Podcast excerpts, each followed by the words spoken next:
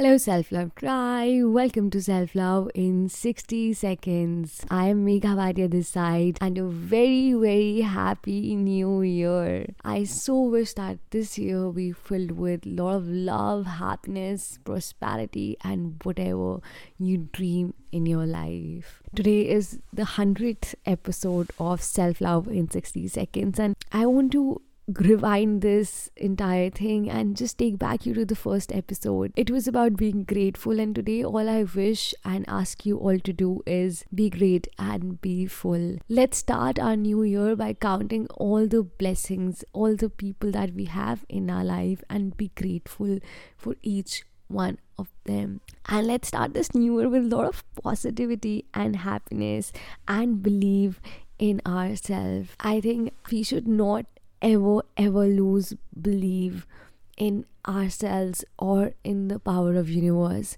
universe is actually faster than you for example if you think that you want to do this particular thing if you take one step the universe is going to take thousand steps for you.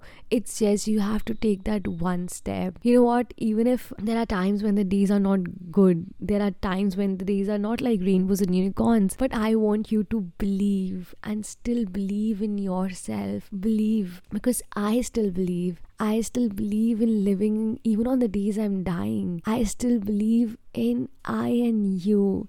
Let the magic brew. So, the mantra for today is be grateful, don't lose your belief in yourself, and have a very, very happy new year. Keep loving yourself, and don't forget to say to yourself, Hey, self, I love you. This was the 100th episode of Self Love in 60 Seconds. If you love this podcast, don't forget to give us a review on Apple Podcasts. Share it with your friends, tag me on Instagram, and let's celebrate this year with a lot of love and positivity. And then don't forget to say to yourself, Hey, self, I love you.